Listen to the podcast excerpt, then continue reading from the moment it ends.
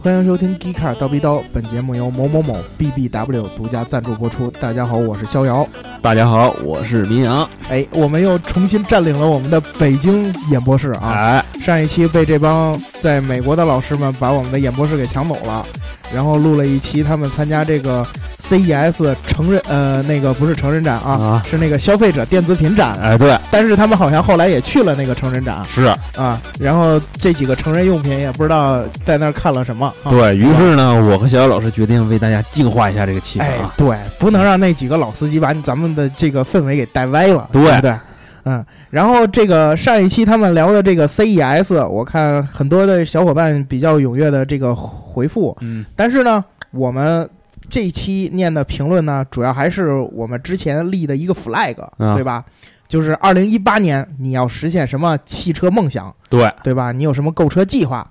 比如说这个 E A Need for Speed，他就说了，这个一定要提一台奔驰 S 哎，社会 Almost Real 的一比十八版，啊，车模哎，他哎啊也行也行哈。，Almost Real 是好牌子，AR 是吧？啊，对，然后这个还哎还有恭喜明总提车的啊，啊，你像这个好梦余味，什么梅赛德斯本田，嗯他们都恭喜明总拿下 GK 五啊，啊，恭喜明总啊！谢谢你们再给我赞助四千，我就能加天窗了 啊。然后这个海边的吴云天，嗯他说现在在日本就开着一辆飞度，嗯，虽然车已经晒成俩颜色了，但是开起来还是很好的。一点五升秒红绿灯路面百分之六十的车，嗯因为百分之六十开的都是轻车，也就是 K car 嗯，啊。我们专门在大酱汤里边介绍过一期 K car。对，然后二零一八年回国之后，想换一辆锐界或者运动点的轿车，嗯，然后就喜欢明阳老师，也许都是东北人的原因吧，就是喜欢支持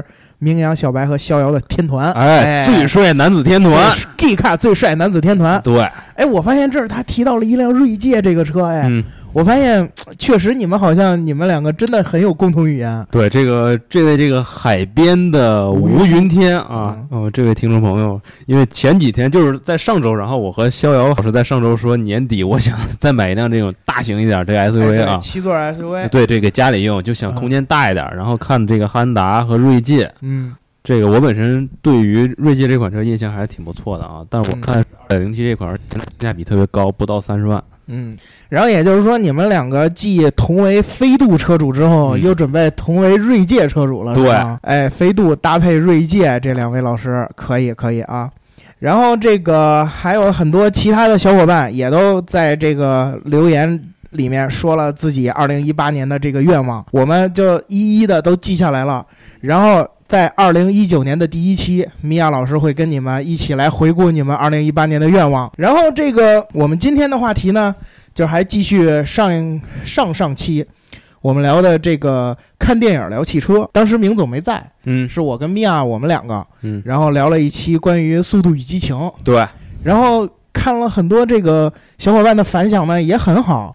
然后大家也都很踊跃的留言。我们在第二天录这个二零一八年愿望的那一期，一开始啊念了几个评论，然后当时其他的这个小伙伴的评论还没有来。等到那个周末，我们发现这个评论一下就多了好多，哎，然后也都个个很精彩。然后我们就觉得，哎，是不是这一期可以这个话题、这个题目选题可以继续？嗯所以我们今天呢就再聊一期嗯，看电影聊汽车。对，这个今天聊的是什么呢？是这个二零零五年上映的一部电影，嗯这个由这个刘伟强和麦兆辉两人导演的，叫《头文字 D》。社会，哎，对吧？头文字 D》，头文字 D》这个电影是根据这个头文字 D》的漫画改编的，然后它讲的就是这个藤原拓海这个人，大家应该都很熟悉吧？各种的去跟别人比赛啊，然后去升级他的车呀、什么之类的。所以那个我们今天呢，就是先从这个内容来讲起，然后再讲讲车型。好啊，然后既然这个聊日本车呀，嗯，明东，我不知道你是不是，虽然你是飞度车主哈，嗯。但我不知道你算不算这个比较深入研究的，呃，我对日系车呃挺无感的，说？白了，那那像我这样的这个德吹呢，那就更没有资格聊这个日系车了。嗯。所以呢，我今天从平谷哎，抓过来了一个这个日系车资深车粉，外援，而且跟这个电影有相当大的关系。哎，因为它本身呢是一辆 FT 八六，也就是这个斯巴鲁 BRZ 的车主。对。而且呢，他还是一个准 Lancer Evolution，也就是这个 Land Ever 的车主。嗯，所以呢，我把他给请来，然后让他给大家讲讲这个头文字 D 里边的这些车型，然后讲讲这些故事。来，让我们的这个外援先给我们自我介绍一下。大家好，我叫肖恩。哎，这是我们的肖恩肖老师啊。哎，怎么又一个肖老师？就是你们肖肖家族庞大，肖字辈儿的是吧？我们都是肖字辈儿的。这个肖恩老师啊，他是一个呃，我们刚才说了，他是一个 B R Z 的车主。嗯，今天刚刚改完车回来，哎哎，然后呢，又准备呢，可能是不知道这算不算他二零一八年的计划啊？反正他一直在关注这个 E V O 这个车型。嗯，哎，不知道这个二零一八年我们会不会见到一位新的 E V O 车主的诞生？虽然现在 E 九好像已经炒到五十万了，是吗？对，已经还有上涨的空间，已经接近六十万了。哎，已经接近六十万了，是吗？哎，理财产品啊，这是。哎这真是理财产品啊！没想到这个车有这么大的潜力。肖哥，你那个家里那五十台，哎，我赶紧拿出来吧，哎，对，投到市面上是吗？是啊。但是我觉得还没有升值到那个我满意的区间，所以我还是还能涨。对我还是是玩比特币的态度来炒车。哎，对，就是这样。我们还是回到电影上吧。这个电影呢是二零零五年上映的，然后由这个导演叫刘伟强和麦兆辉，他们俩在这之前拍了一部电影，一个系列电影特别出名，比这个《头文字 D》还要出名。嗯。叫《无间道》，哎哎，梁朝伟对。刘德华，号称港片巅峰之作，香港的最帅男子天团，哎，就是和和我们是并列的，我们是大陆这边，哎，对。他们，他们不光有这个什么梁朝伟啊，有刘德华呀，还有我们这一部电影里边的主角，哎，哎呀，这个陈冠希，冠希哥，哎，对，两位，然后呢，这个《头文字 D》里边还有我们的台湾的这个嘻哈天王，我们的这个。周天王，周杰伦小公举，对，哎，这个现在已经结婚生孩子了，那会儿还是个文艺青年呢，那会儿还唱着我一路向北，然后弹幕就给绿了绿了。是是是，然后那会儿还漂移时代呢，对。对吧？然后这个整个这个电影的这个过程，我相信大家应该挺很熟悉了。这个应该跟那个《速度与激情》一样，就是算是汽车电影里边比较吸引人的。对，甚至《速度与激情三》的这个内容，嗯，和这个《头文字 D》里边的内容呢，还有一定相近，都是讲漂移。所以我们嗯，慢，我们先简单的梳理一下吧。这个拓海呢，就是我们大家都知道的这个豆腐店少东家，对吧？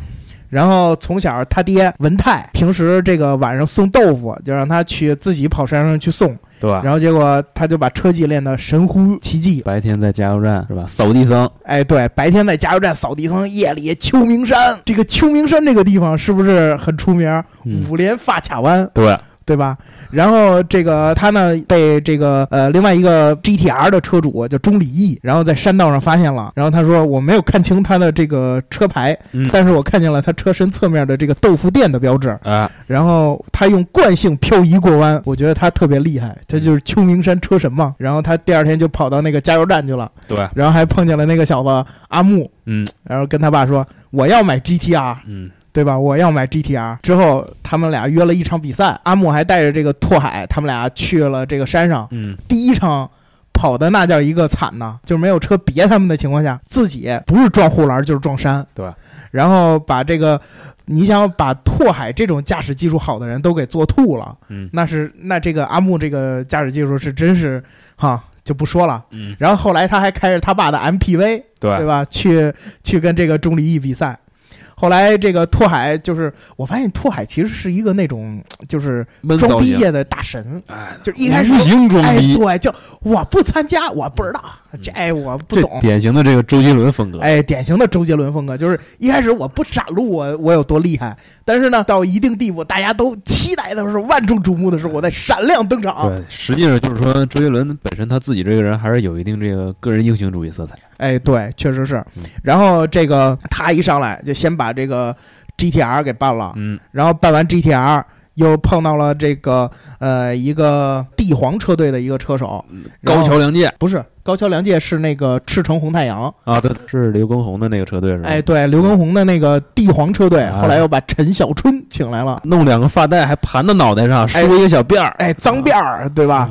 然后这两个在这个山道上把这个拓海的那辆八六给弄憋火了。对，是吧？哎，对，八六，然后他他爹文泰嗯，给他换了一辆赛车发动机，哎，然后重新跟这个呃须藤精一，就是陈小春演的这个人，嗯。和这个呃高桥良介，就是陈冠希演的这个人，他们仨又最后进行了一场较量，嗯，最后把陈小春给从山上给怼下，呃也不是他怼的，啊。他陈小春自己从山上摔下来了，然后最后这个五连发卡弯先后超车，嗯，最后还是把这个高桥良介打败了。对，啊，赢了这个书记最喜欢的 FC，哎，哎，对吧？哎，马自达 i R X 七 FC，大体上是这么一个故事，对吧？中间呢有这么几个特别装逼的台词。嗯，八六上山了，哎，对，八六上山了，然后就是那个是时候该我们两个比一场了吧？对，呃，不中听的话，想不想听？嗯你说呀，你的 GTR 虽然马力很大，嗯，但是车头很重，一过弯就容易推头。哎，哎，如果你不改掉这个毛病呢，你是跑不过我的五菱宏光的。对，还有一句跟我斗，你有这个实力吗？哎啊有点串戏了啊啊，啊，对你这是串到了红雷哥这儿哎，对，啊刘华强那儿了。嗯，对吧？然后呢，这个整个里边还穿插着一段感情线，啊，对吧？这个拓海和还追了一个姑娘嗯叫夏树，特别清纯，哎，对，哎呦。明总说这话的时候带带着点这个小情绪，难道明总的这个动画女神也是他吗？有故事啊，你看啊看是吧有故事嗯有故事啊有故事，嗯啊？哎，这个肖恩老师一直没说话啊。嗯我我们整个这个剧情呢捋了一遍之后，我们就深入到车型。嗯，作为带有主角光环的车主，哎，哎，你来给我们先说说这个 A E 八六和你现在自己的这个 B R Z，你觉得有哪些可以说的点吗？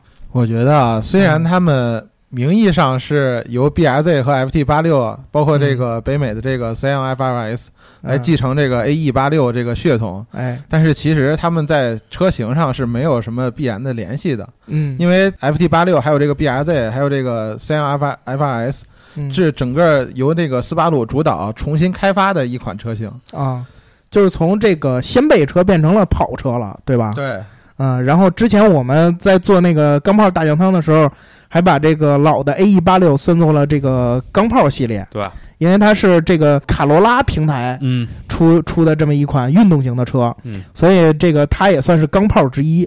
然后这个老的八六还带着这个跳灯的这个，嗯，确实很可以。我我觉得当时这个这款车虽然很老哈，但是这个可看性、观赏性还是挺高的，对吧？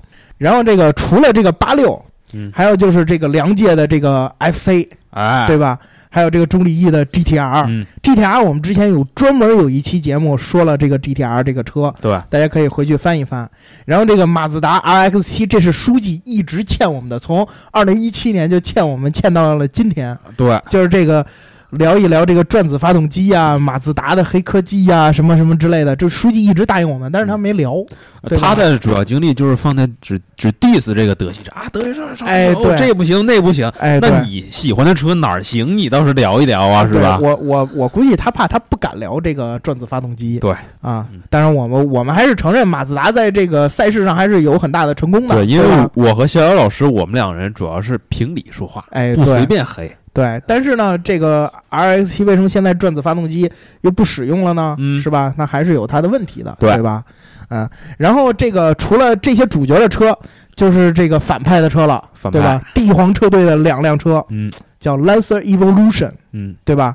这个我们还是得请这个准 Evolution 的车主再跟我们说说这个 Lancer Evolution 的一些点那逍遥老师，我纠正一下你的英文发音，它应该是 Lancer Evolution。啊，Evolution，但是嗯但是你这么读，我觉得没毛病，因为我个人也喜欢叫这款车叫 Evil，Evil 吧，嗯。对，因为它同那个邪恶的那个英文的那个，哎，对，就代表着这这股邪魅是吧？你这是社会读法，哎，社社会读法是吧？对，叫 evil 是吧？就就比较 evil 就就强一些是吧？嗯，那这个说到这个 evolution 这个车，那为什么这个职业车队这两个人会选择这个 Lancer Evolution？嗯是因为我觉得这个跟 Evolution 在这个我们现实生活中的这个赛事上也取得了众多的比赛的冠军，嗯有很大的关系。他曾经四次拿过世界拉力赛冠军，而且在其他的各项赛事中斩获无数吧，嗯可以这么说。所以 evil 这车别看在电影里边可能是打不过什么 FC 啊、什么八六啊什么之类的车，但是如果要拉到现实生活中，作为一个八六车主，作为一个准 EVO 车主，你说句公道话，是不是除了 GTR，剩下的他都能收拾？可能 GTR 都跟他也能有一拼啊？是吗？就 EVO 已经能打，因为因为之前我曾经了解过，在那个因为我改车的地方也在金港那边嘛，嗯，金港有一辆 E 九的赛道车，它是。他现在做到的成绩，在金港可能是一分零五秒多吧，已经接近了九幺幺 GT 三赛车的那个成绩哦。那但是他那个是很深度的改装版，如果你要把 GTR 也深度改装一下呢？嗯，是 GTR 这两款车有一拼，而且他们两个名字都叫战神啊。对，对，一个是三菱战神是吧？一个是东营战神，可能 GTR 的影响力还是高点儿，但我不是捧 GTR 啊。然后那这个我们还说回这个 Evolution 啊，Evolution 这个 Evolution 的历史，肖阳老师能不能给我们讲一讲？这个车啊，它历史要从九十年代初说起。九十年代初呢，三菱在这个拉力赛上也是比较成功的。嗯，呃，它用的用的，但是它用的是那个比较大、比较笨重的那个戈兰那辆赛车。嗯，然后呢，等到九十年代初。三菱的这些主要对手啊，斯巴鲁啊、福特呀，还有丰田呀，他们都纷纷换了一些更小的、更新的车型。哎，对。然后戈三菱呢，就发现戈兰这款车确实是比较笨重，于是他们呢就就把这个四 G 六三放在戈兰上的四 G 六三这款发动机，嗯，直接移植到了 Lancer 这款车型上，造就了 Lancer Evolution 啊，也就是进化版的 Lancer，对。对吧？动力更强，哎，说到这个呃，四 G 六三这个红头机，嗯，它可以算是跟本田的红头机有一拼的这么并列的这种日系红头机的代表，对对吧？四 G 六三之前我们在做这个呃 AMG 大酱汤的时候，有很多人 diss 过我们之里边的一句话，就是说我之前在里边写了这个 M 幺三三这个发动机呢是地表最强二点零 T，嗯。哎，这个原厂出来就三三百多马力，然后三百八，但是仅限于原厂。哎，对，仅限于原厂就是三百八十匹马力，然后这那个这那个多多强多强，拿过来连续拿过两年的这个呃世界最佳发动机奖。对，然后什么这那个的，然后我就发现很多人来 diss 我说，你说这个地表最强，那你一定没有听过一个叫四 G 六三的二点零 T 发动机。嗯，我说。我当时我说我知道这个四 G 六三呀，它原厂也并没有那么高的马力啊，二百八十匹，对，二百八十匹啊，日本君子协定，哎，对啊，二百八十匹嘛，然后，然后他们很多人就说，你别看它是二百八十匹，但是人家稍微改一下就能到千匹，你们这个什么万转呀，什么千匹啊，这都很很容易就能达到，是吧？然后你们这德系车这个发动机呢，顶天了也未必能到一千匹马力，嗯。所以就是很多人 diss 我们，那我就想问问这个 Evo 车主了，这这个 Evo 车主了，然后你认不认为这个四 G 六三是地表最强二点零 T？我完全同意这个说法，是吗？啊，那你来给我们讲讲那个四 G 六三有多厉害？因为四 G 六三这款发动机吧，它装在 Evolution 上，因为它就是专门用来拉力赛的一款车嘛，参加拉力赛的。就是它把这个发动机装在 Evolution 上的时候，它有这么一个理念，嗯，就是让车手更容易操控这个赛车，让赛车发挥最大的这个潜力。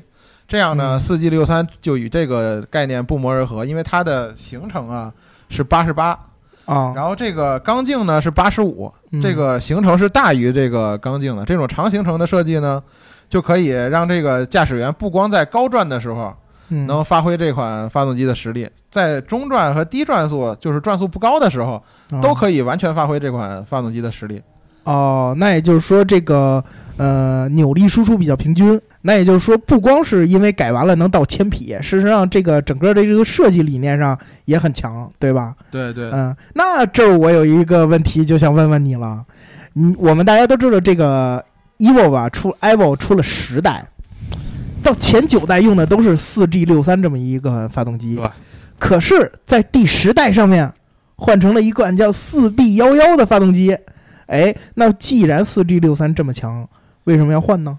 因为四 G 六三吧，它也有它自己的缺点，毕竟它也用了这么长时间了。然后呢，它跟现代汽车的理念可能有一些不符吧。它因为是铸铁钢钢体嘛，嗯。然后现代汽车都讲究轻量化，于是三菱想我觉得他应该是想迎合这个概念嘛，于是他就就上了很多新科技在这个时代上，就比如说这个最不受大家欢迎的这个四 B 幺幺啊，还有这个 SST 这个双离合，哎，对，双离合这个变速箱，对吧？对，之前不全是手动神车吗？对，现在换成了这个双离合的变速箱了。于是大伙儿就纷纷认为这个时代并不是真正的 EVO，它不够纯粹。哎，因为因为这个 EVO 这款车型。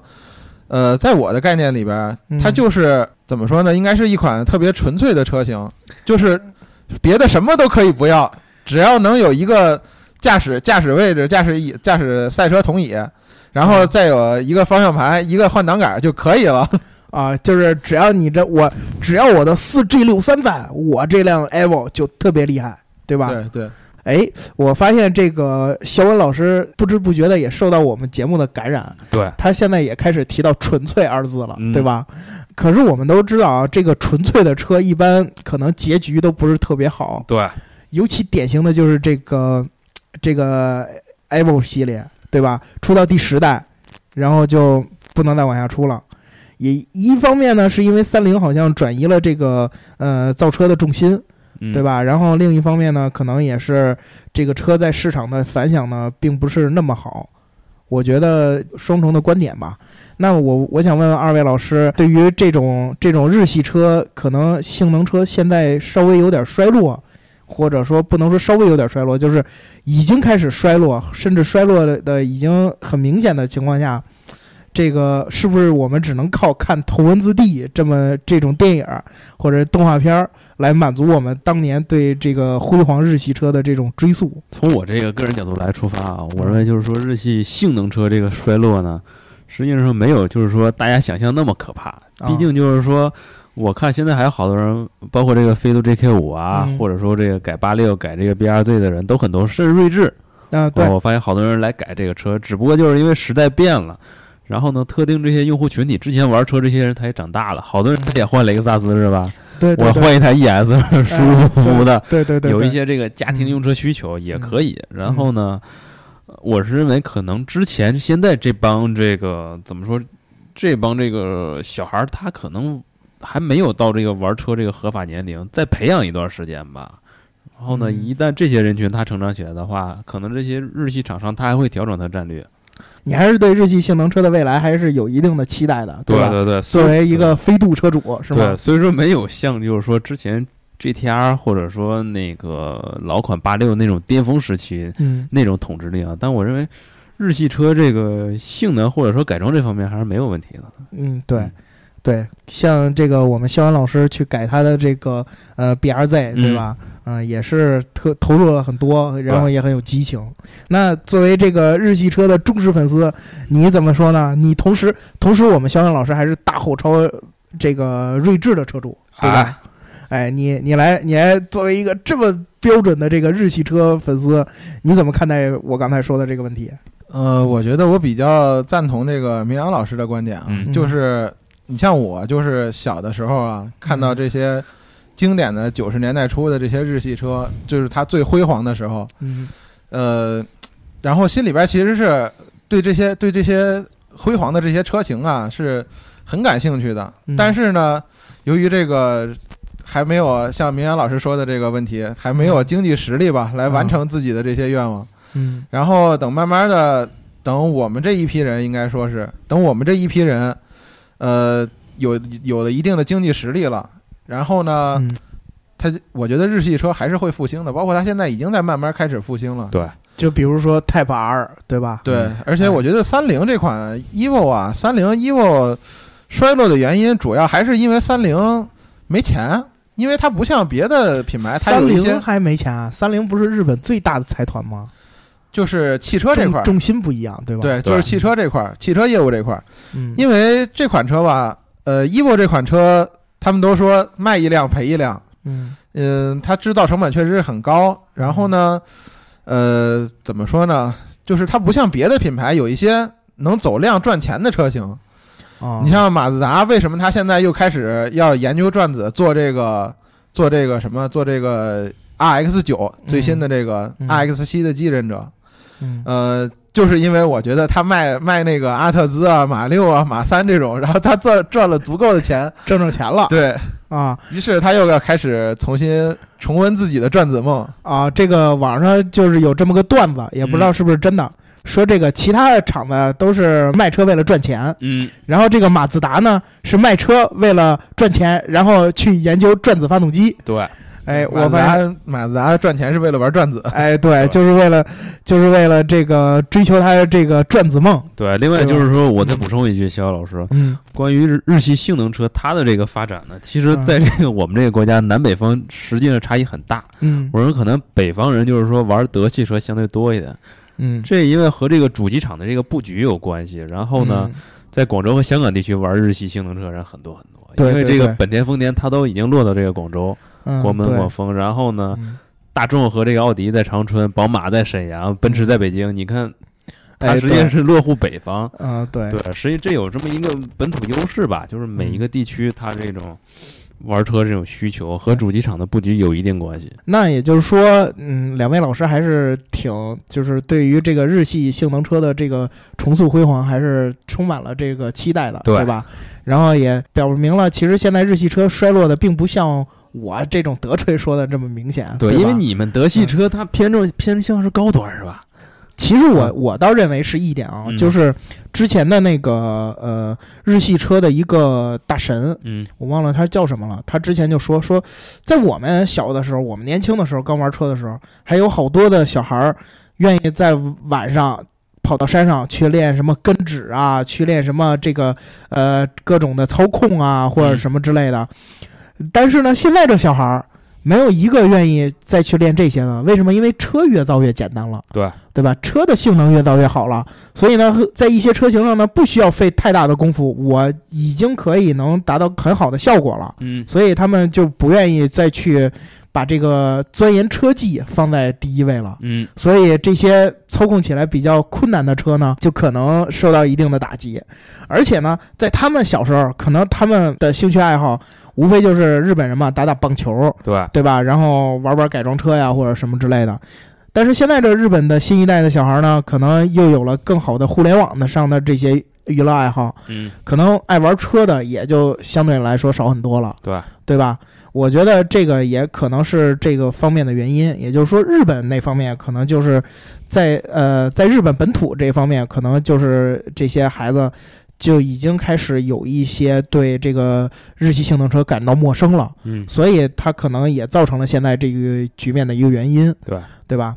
然后我觉得这个电影里边啊，这个《头文字 D》电影里边给了我们一个很很好的这个解释，或者说很有意思的这么一个画面，就是你别看你们这些玩日系性能车的这帮小伙儿啊，什么秋名山一天到晚五连发卡弯，对，最后你女朋友跟谁走了呢？不还是跟一辆开大奔驰的走了，对不对？是吧？再快的八六也追不上 爱坐奔驰的女人。哎，对你再快的八六，你你还不是一辆虎头奔是吧？W 幺四零，对吧？我就愿意听你这段。我现在告诉各位听众朋友啊，有一个遗憾的消息，就是你们现在没有办法看到逍遥老师这个表情啊，极其的坏笑。作为准奔驰车主，哎呀，这个我提醒你一句，你不要膨胀啊。对对对，来自 来自两位日系车主这这这种犀利的眼光，我已经感受到了。我作为一个德系车主，可能确实是有点这个呃膨胀，对吧？膨胀了。呃，但是这个还是还是那句话，不管是电影还是动画片，已经告诉我们了，最后这个还是开奔驰啊，对吧？能带走姑娘，女神还是会上奔驰。对，你的八六，对吧？改的再是不是赛车发动机性能再好，没有用，办 GTR，啊对吧？你也不如我一辆 W 幺四零大虎头奔，是不是？所以呢，这个 各位小伙伴，如果如果很喜欢日系性能车呢，我建议你们买一辆奔驰，然后再去玩日系性能车，然后泡姑娘的时候开奔驰去，不是吧？先买奔驰，让姑娘在你车里笑 笑够了，然后再换八六，对，再换八六。哎，不知道不知道我们这个 B R Z 车主是不是一开始是这个愿望，是这个想法啊？但是好像他结婚搞对象的时候还还没。他还没有这辆 B R Z 呢，对吧？对，当时是睿智啊啊，对，当时是大后超，对吧？睿智啊，这个开睿智的这个，然后最终也把到了姑娘，是吧？没看那个梗吗？有睿智，什么姑娘接不着啊？哎，对，有睿智，什么姑娘都接得着啊。好，我们今天呢，就是通过这个《头文字 D》这个电影，然后展开了聊一聊日系的这些性能车，尤其着重的聊了一下这个 Evolution。然后不知道各位听众小伙伴。对于这个头文字 D，我们现在先聊电影啊，因为我们这个胖猫同学正在恶补动画片儿。我等他这个把动画片恶补完了呢，我们会再聊一聊动画片，因为动画片里边的车型更丰富。嗯，所以我们打算到时候再聊一期动画片。这个咱们先说电影里边，电影里边有什么桥段，对吧？比如说京一说：“我不会输给一个人。”Twice，当时我这是我学会的第一个英语数字啊，Twice，对吧？以前都是 One Two Three，是吧？然后两次，我现在终于知道了，叫 twice，对吧？然后这个后边还有什么？呃，这个一路向北是吧？这个场景哇，太凄美了啊！讲讲一个小青年儿，姑娘被被土豪给接走，一脑袋草原的这这种场景，配合着这个一路向北的歌声，各位也不用过于悲观。你看啊，周杰伦努力奋斗，照样娶了一个比自己小十多岁昆凌。哎，对呀，还是混血美女。哎，对，照样特别漂亮，对吧？然后这个除了这些桥段呢，还有很多这个经典的车型。不知道你们有什么印象深刻的？比如说这个，呃，阿木开的那辆没有改装过的八六，嗯，是吧？啊，对他那是一辆八五，对吧？然后还有一些其他的这些，呃，路边上你会看到的一些车呀，什么之类的，电影里边会出现的一些车。然后你有什么就是印象深刻的？你可以来跟我们在留言里边互动一下。然后这个我们还是老规矩吧。听节目记得点赞打赏加评论，点赞打赏加评论，点赞打赏加评论。下一期呃，我们可能还是会聊看电影、聊车，或者是这帮从美国回来的这帮老师们聊一聊他们在美国的见闻。所以呢，敬请期待吧。啊，我们今天的节目就到这里，下期再见，拜拜，拜拜，拜拜。